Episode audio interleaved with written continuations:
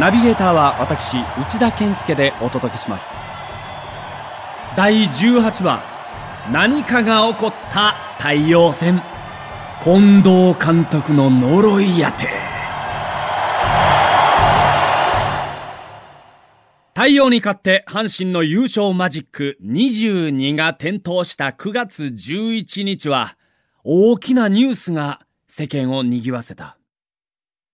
まず、ロス疑惑の三浦知良氏が殺人未遂容疑で逮捕された。そして、女優、夏目雅子さんの死去。夏目さんは難病と言われる急性骨髄性白血病に侵され、半年間の闘病生活も虚しく、帰らぬ人となった。昭和60年を振り返ってみると、太陽戦になると不思議といろんなことが起こった。血のついた包丁を振りかざした映像が衝撃だった。トヨタ商事の長野会長視察事件も6月の太陽戦の後。9月にはメキシコ大地震が起こった。チーム内でも掛布岡田が写真週刊誌に狙われたフォーカスフライデーいわゆる FF 事件が起こったのも6月23日横浜球場での試合後の夜のことだった。試合は9対2の大勝。6月18日以来の単独首位。選手たちはルンルン気分で夜の浜へ飛び出していった。そしてあの FF 事件が起こったのである。掛布はお好み焼き屋さんで知人や当時脚光を浴びていた女優と一緒に食事をしているところをパチリ。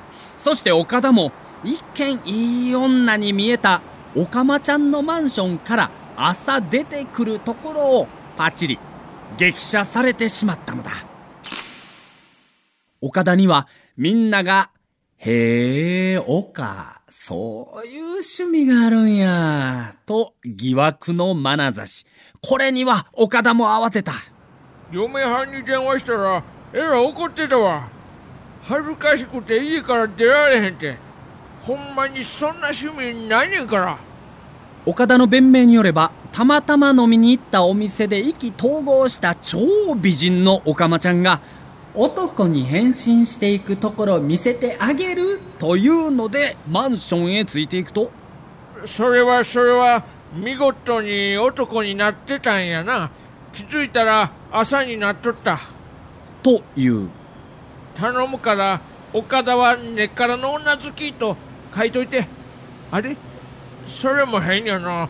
とにかく女性一筋と新聞に書いといて。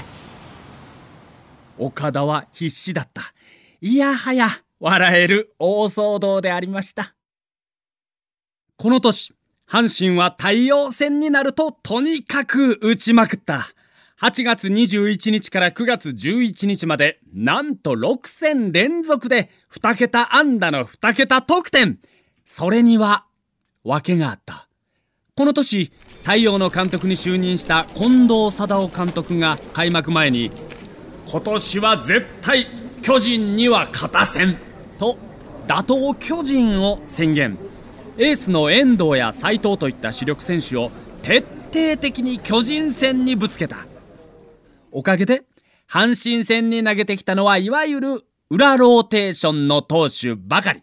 しかも、阪神が首位を走り始めたからと、広島や巨人のように阪神叩きには参加せず、ひたすら巨人いじめに専念した。なんでそこまで？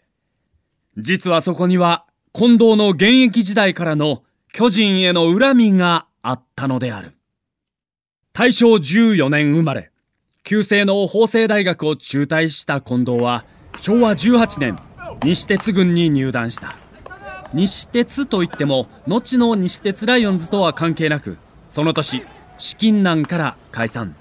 近藤は19年に巨人へ移籍した。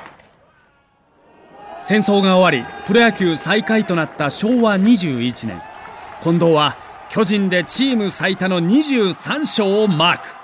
だが、その年のオフ、愛媛松山で行われた秋季キャンプで事故に遭った。街中を歩いている時進駐軍のジープにはねられそうになり転倒。その際にガラスの破片で利き腕である右手中指の剣を切断する大怪我をしてしまったのだ。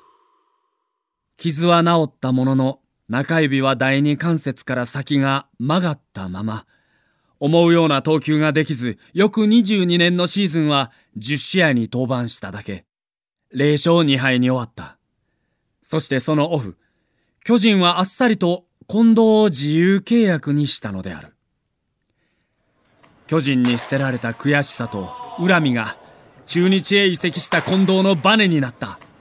必ず巨人を見返してやる。という執念で不自由になった指を克服。人差し指中指薬指の3本を立てて投げる変化球。パームボールを生み出したと言われている。だから近藤の打倒巨人はまさに宿命。そして近藤の太陽監督就任は阪神にとっての幸運だった。この年近藤太陽は阪神に6勝17敗3分けと大きく負け越したが2位広島には14勝10敗2分け3位巨人には13勝10敗3分けと見事にその目標を達成した。おおきに近藤さん。お相手は笑福亭右近と私内田健介がお送りしました